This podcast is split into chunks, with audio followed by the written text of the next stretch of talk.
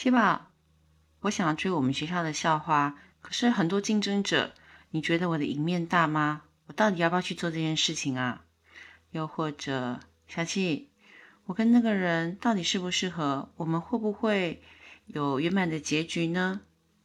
你好，我是莫小七，墨水的墨，数字七，你可以叫我小七或者七宝。我今天想要跟你讨论的就是这样的问题。一段没有结果的恋爱还要继续吗？就在前一阵子，我碰到了一个朋友。这个朋友呢，我认识他有一段时间了。她是一个大龄女青年，她是公司的高级主管。让我跟你形容一下她日常的装扮。嗯，她个头不高，大概一百六十左右，瘦瘦的。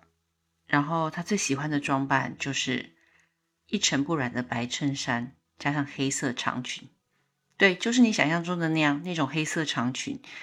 然后她戴着一副厚厚的黑框近视眼镜。我第一次见到她的时候，其实心里面很没礼貌的浮上了三个字：老处女。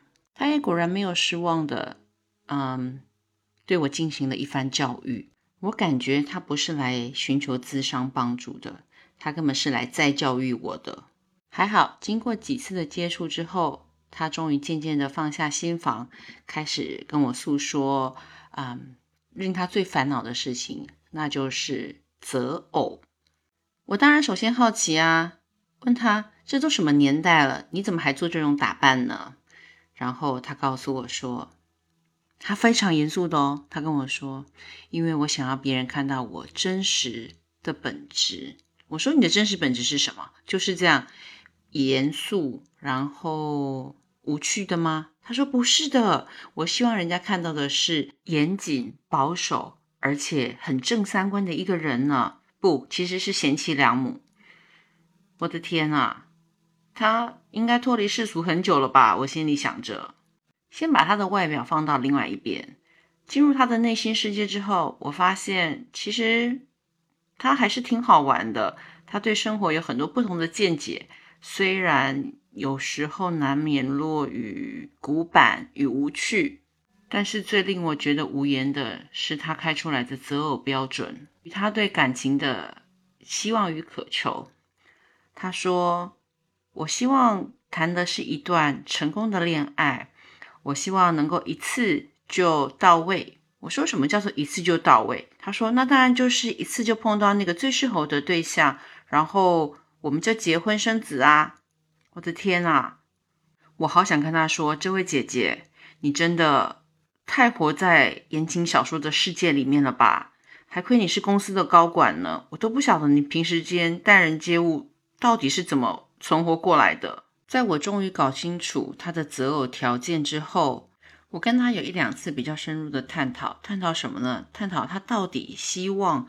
一段感情是怎么样子的开始跟结束？当然，舍弃了那些不切实际的浪漫幻想之外，嗯，他还曾经问过我，他说：“哎，七宝，如果今天突然有个小我很多的男生开始追求我，那我到底应该接受啊？我觉得这个成功率不是太大耶。可是那万一我又很喜欢他怎么办？我就说，那你现在是不是身边就碰到这样一个男生呢？他居然莫名的脸红了。”但是他又很快速的告诉我，他说不行不行，我一定得好好克制自己，因为这完全就是浪费时间。就在那一刻，我也不晓得哪里来的勇气，我跟他说：“姐姐，我真觉得你不是在寻求一段感情呢，我觉得你在寻求一个完美的商业伴侣。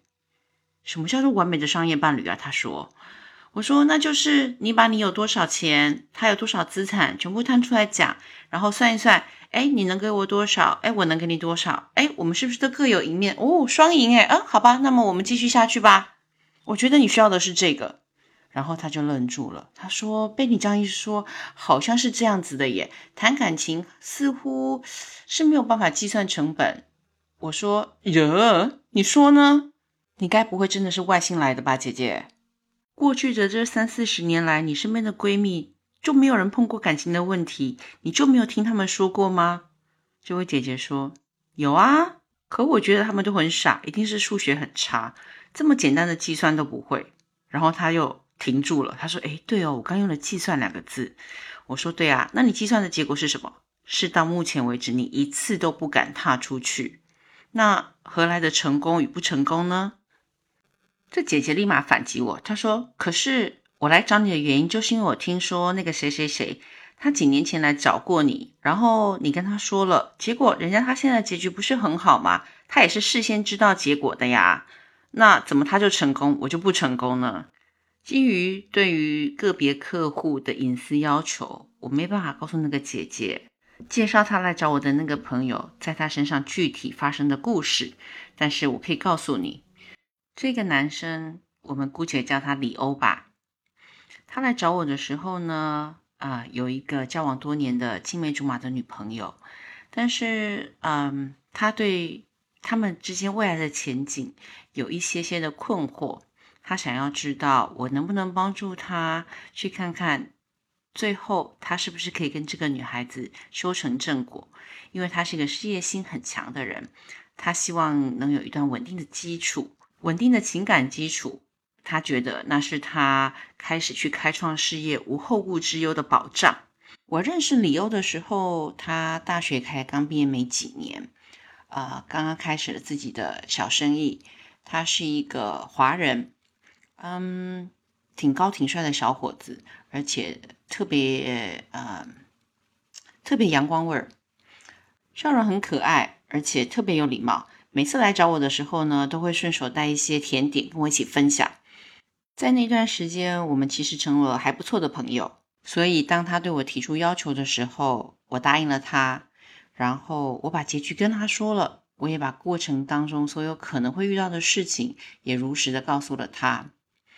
啊，他当我的个案大概进行了五年的时间，在我最后一次碰到他的时候，他啊看起来非常的苦恼与憔悴，仿佛过去的不是五年，是五十年。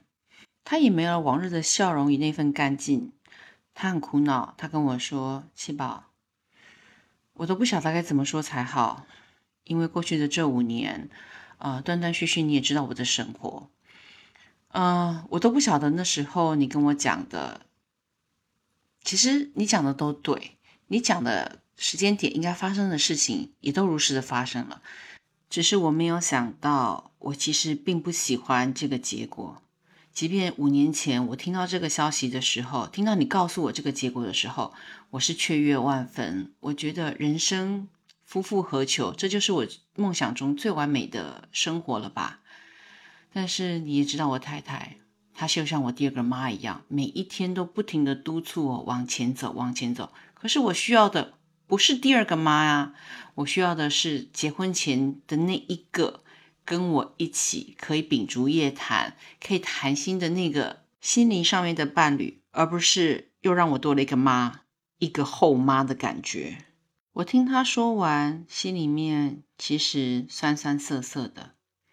因为这个故事还有另外一面，那就是当时他其实碰到了另外一个女孩子，他有这么一个交往了多年、青梅竹马、感情非常好的女朋友，但是他的生命当中同时又出现了一个非常令他向往的女性。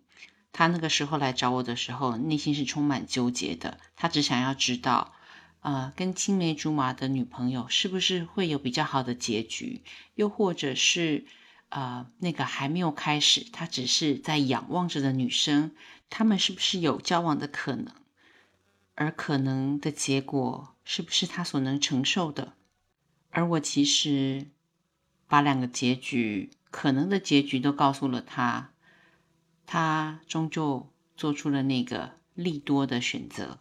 在所有人的眼里面，他的结局，他这段恋情的结局，无疑。